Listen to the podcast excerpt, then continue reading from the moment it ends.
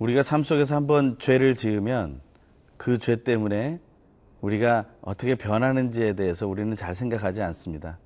그냥 그 죄의 문제가 감춰지거나 혹은 용서받음을 통해서 그냥 해결되면 된다고 생각합니다. 하지만 그 죄가 계속 쌓이게 되면 사실 우리 안에는 굉장한 오염이 일어나게 됩니다. 우리의 영과 마음과 몸 그리고 그 삶 속에서 그 오염의 증세들이 드러나게 된다는 것입니다. 그 죄와 악에 오염된 모습은 정결하지 않은 모습이 됩니다. 또한 우리가 분노나 또한 거짓이나 그 음란함에 노출되어서 그것에 오염되기 시작하면 우리는 점차로 변질되어 버린다는 것을 알게 됩니다. 살짝 오염됨으로 끝나는 것이 아니라 너무나 심각한 변질에까지 이르게 된다는 것입니다. 하루를 시작하며 이사의 말씀을 우리가 시작하며 우리가 지금 혹시 하나님 앞에서 얼마나 변질되어 있는지를 그리고 그것을 어떻게 해결할 수 있는지를 확인하는 오늘 하루가 되길 간절히 소망합니다.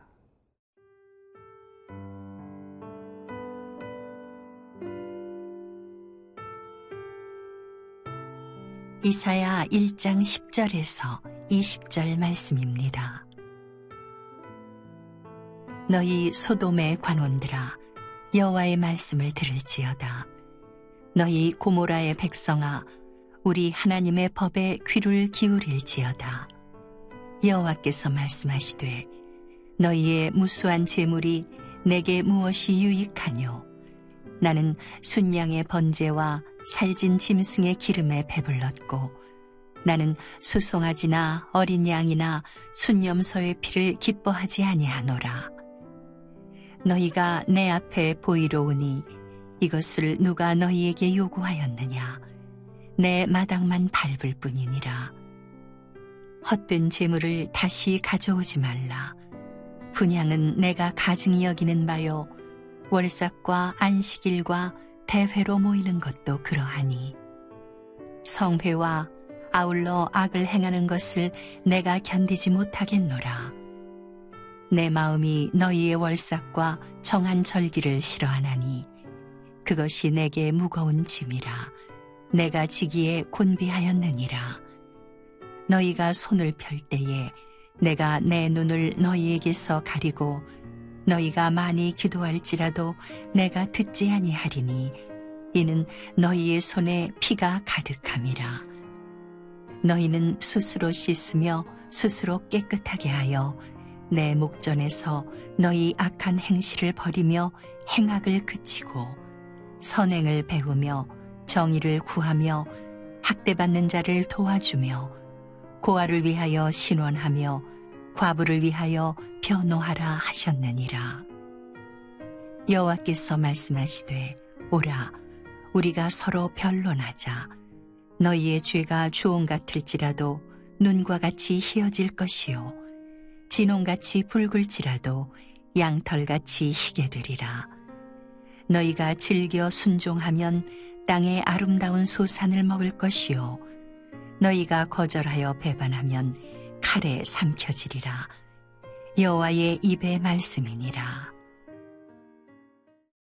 이사의 말씀은 하나님이 진노하심 속에서 말씀하시는 것으로 시작됩니다.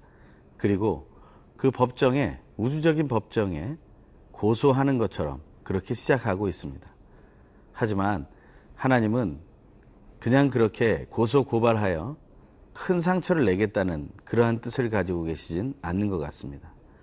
왜냐하면 하나님은 오늘 본문에서처럼 다시 한번 이스라엘을 그 말을 듣지도 않고 거역하는 그 이스라엘을 다시 말씀으로 돌이키기 원하시고 계시기 때문입니다.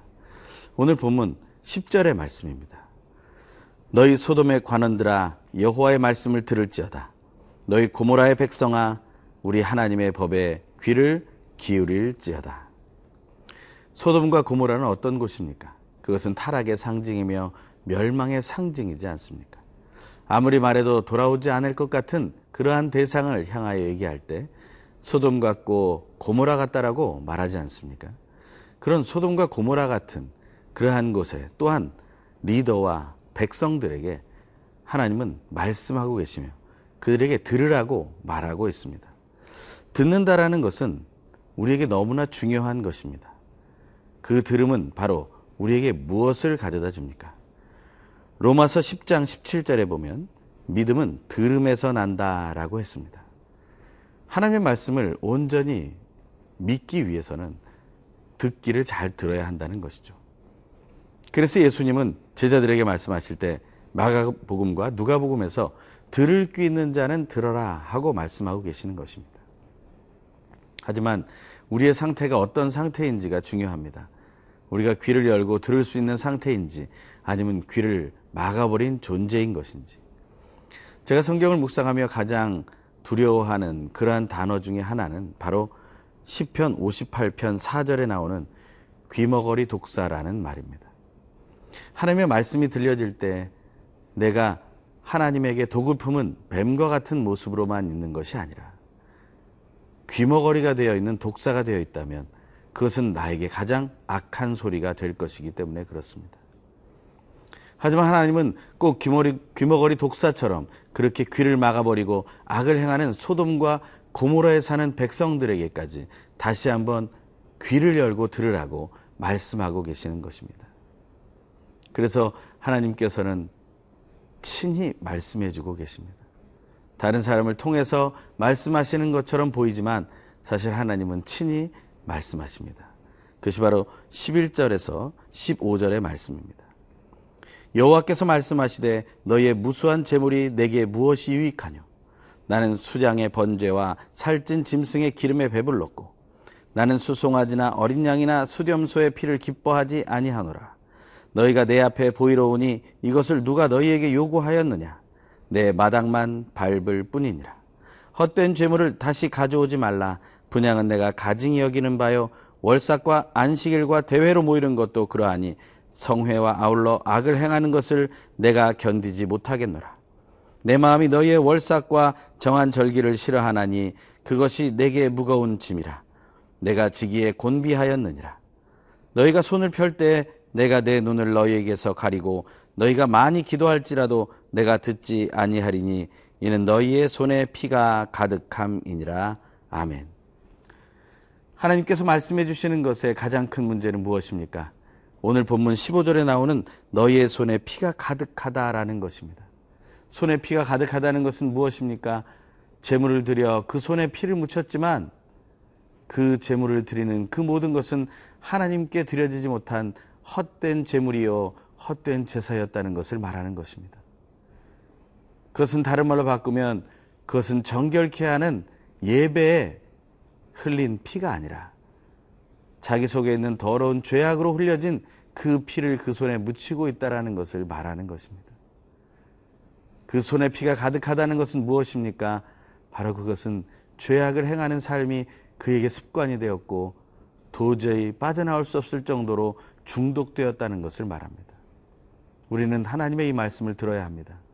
내가 얼마나 죄악된 세상 속에서 중독되어 살아가고 있는지, 거짓과 분노와 음란에 우리가 얼마나 중독되어 살아가고 있는지, 하나님이 아닌 나의 의에 빠져서 살아가고 있는지, 하나님의 영광이 아니라 나의 영광과 자존심을 위해 얼마나 우리가 살아가고 있는지, 그것을 오늘 다시 한번 깊이 묵상하고 깨닫기를 간절히 소망합니다.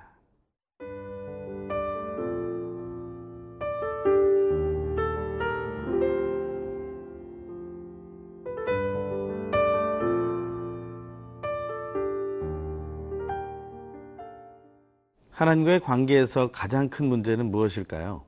그것은 바로 하나님과 소통하는 것의 문제가 될 것입니다. 오늘 본문 15절에서는 이렇게 말하고 있습니다. 너희가 손을 펼 때 내가 내 눈을 너희에게서 가리고 너희가 많이 기도할지라도 내가 듣지 아니하리니 이는 너희의 손에 피가 가득함이라. 손을 펼 때 눈을 가리고 기도해도 듣지 않겠다. 하나님은 소통이 단절되었다라고 말씀하고 있습니다. 하나님과의 소통이 단절된 그 이유는 무엇일까요? 왜 그들은 수없이 많은 재물을 드렸지만 그것은 헛된 재물이고 제사가 되었으며 그리고 그들이 성회로 모이는 것을 왜 하나님은 성회와 더불어 악을 행하는 것이 너무나 싫다라고 말하는 것일까요? 우리는 하나님과의 소통의 문제를 해결해 나가야 합니다. 하나님께서는 우리에게 날마다 말씀해 주십니다.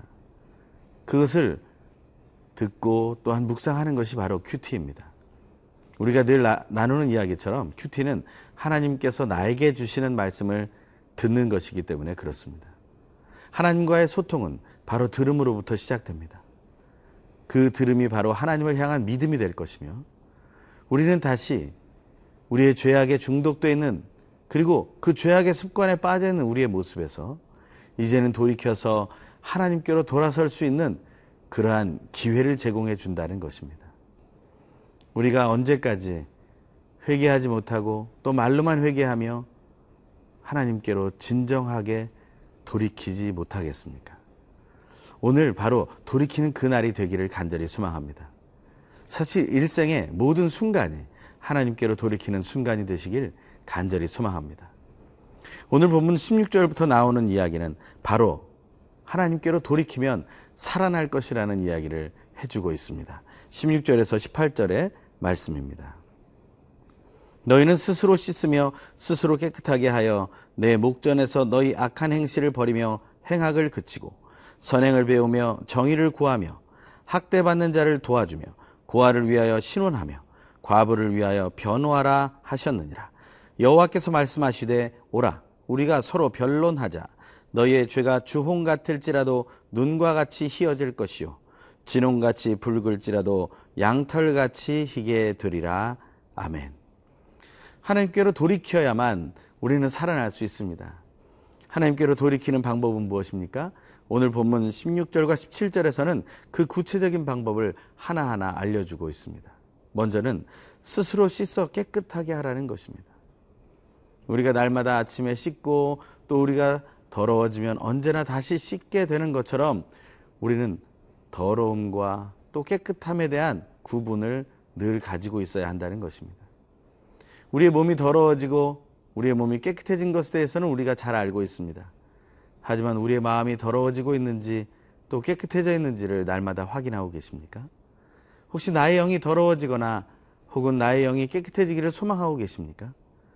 우리가 그것을 분별할 수 있을 때 우리는 우리의 영과 마음과 몸이 정결하고 깨끗해지는 그러한 놀라운 은혜를 체험하게 될 것입니다.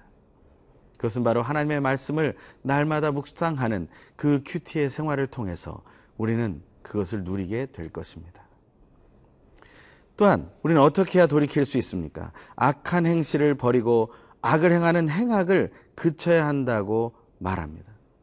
사람들은 악행을 어디서 행합니까? 우리는 몰래 행한다고 생각합니다. 하지만 하나님이 보시기에는 하나님 앞에서 악을 행하는 것입니다. 하나님은 다 알고 계십니다. 우리는 하나님 보는 앞에서 버젓이 악을 행하고 그 악을 행하는 것이 나의 습관이 될 때까지 내버려 둔다는 것입니다. 그것을 우리는 내려놓아야 합니다. 그리고 또 우리는 어떻게 해야 합니까? 우리는 선행을 배우고 정의를 구해야 합니다. 이것은 선행과 정의를 구하는 것이 우리에게 훈련이고 연습이 되어야 한다는 것입니다. 날마다 의지적으로 선행을 배워가고 정의를 구하는 삶을 살아야 합니다. 그것이 구체적으로는 학대받는 자를 도와주고 고아를 위하여 신원하며 과부를 위하여 변호해야 한다고 말하고 있습니다. 이 구체적인 사역을 우리가 하게 되기를 간절히 소망합니다. 그렇게 되면 어떻게 됩니까? 19절 20절의 말씀을 읽겠습니다. 너희가 즐겨 순종하면 땅의 아름다운 소산을 먹을 것이요 너희가 거절하여 배반하면 칼에 삼켜지리라 여호와의 입의 말씀이니라. 우리가 이 말씀을 기억하며 오늘 하루를 기뻐 순종하며 살길 소망합니다. 기도하겠습니다.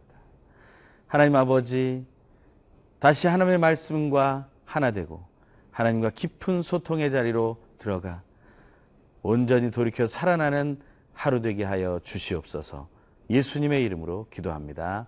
아멘.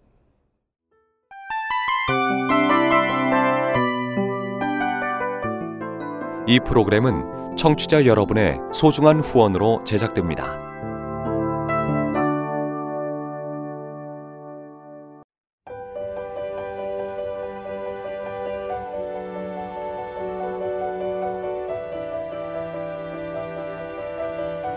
세상에는 수많은 교회들이 있지만 더 깊이 있는 말씀 강해를 찾기 위해 크기로만 교회를 선정하지 않습니다.